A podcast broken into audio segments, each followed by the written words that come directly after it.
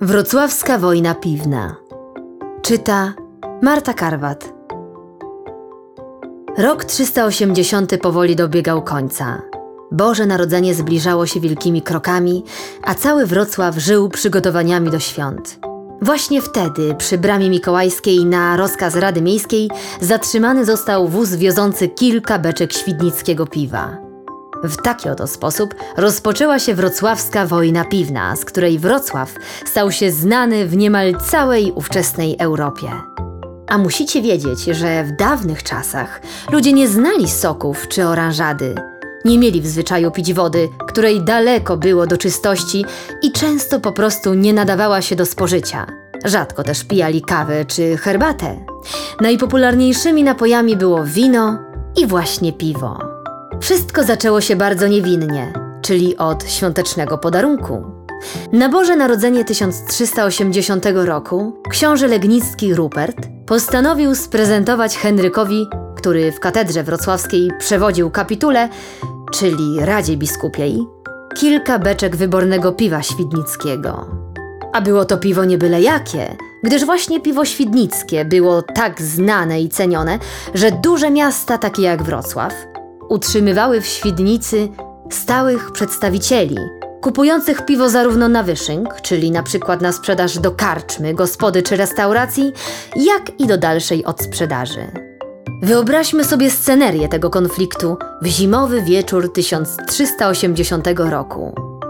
Wieje silny wiatr, pada śnieg, jest mroźno i robi się już coraz ciemniej.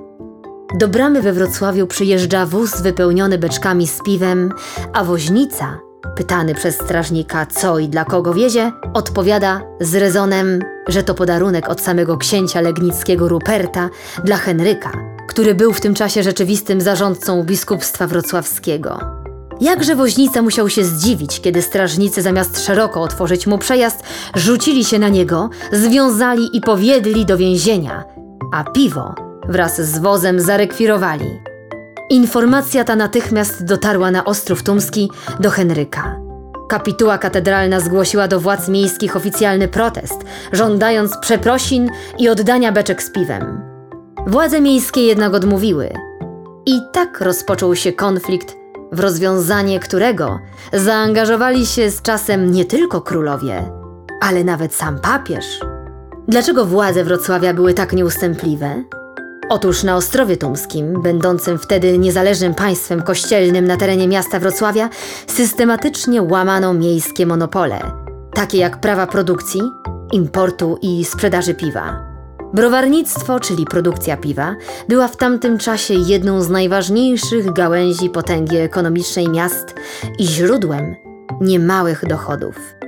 Dlatego też sprzedaż piwa na Ostrowie Tumskim, oznaczająca nieprzestrzeganie tego monopolu, bardzo dotkliwie uderzała w kasę miejską. Nic zatem dziwnego, że wobec takiego uporu w końcu na Wrocław spadła klątwa. Nie widząc bowiem innego sposobu zmuszenia miasta do oddania świdnickiego piwa duchownym, kapituła katedralna 8 stycznia 1381 roku nałożyła na miasto interdykt, coś w rodzaju kary – Praktycznie pozbawiło to wrocławian jakiejkolwiek możliwości uczestniczenia we mszy świętej i przyjmowania sakramentów. A ponieważ Rada Miejska mimo tego nie zdecydowała się oddać piwa dziekanowi Henrykowi, nałożona klątwa nadal obowiązywała.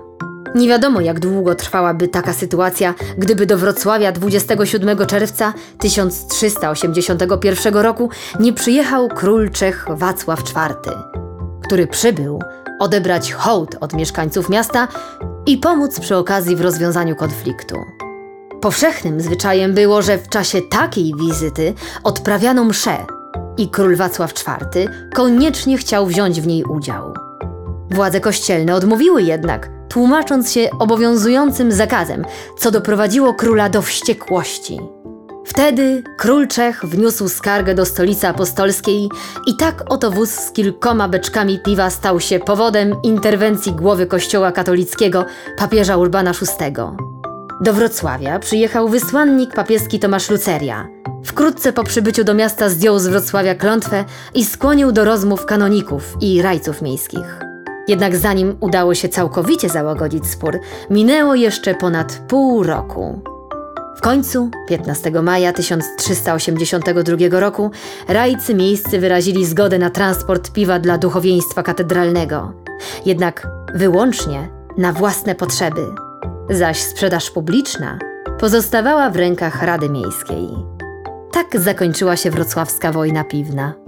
Skoro już przy piwie jesteśmy, w podziemiach wrocławskiego ratusza mieści się piwnica świdnicka, jednej z najstarszych czynnych nieustannie restauracji w Europie.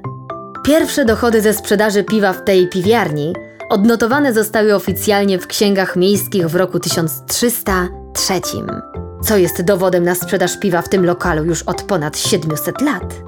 W lokalu tym, nazywanym w pierwszych dokumentach piwnicą miejską, sprzedawano jedno z najbardziej znanych i najbardziej cenionych piw owych czasów, czyli ciemne piwo świdnickie. Popularność tego piwa była we Wrocławiu tak duża, że wkrótce piwnica miejska oficjalnie nazwana została Piwnicą Świdnicką. I działa ona pod tą nazwą nieustająco od 1428 roku. Dziś jest jedną z najstarszych piwiarni nie tylko w Polsce, ale też w Europie.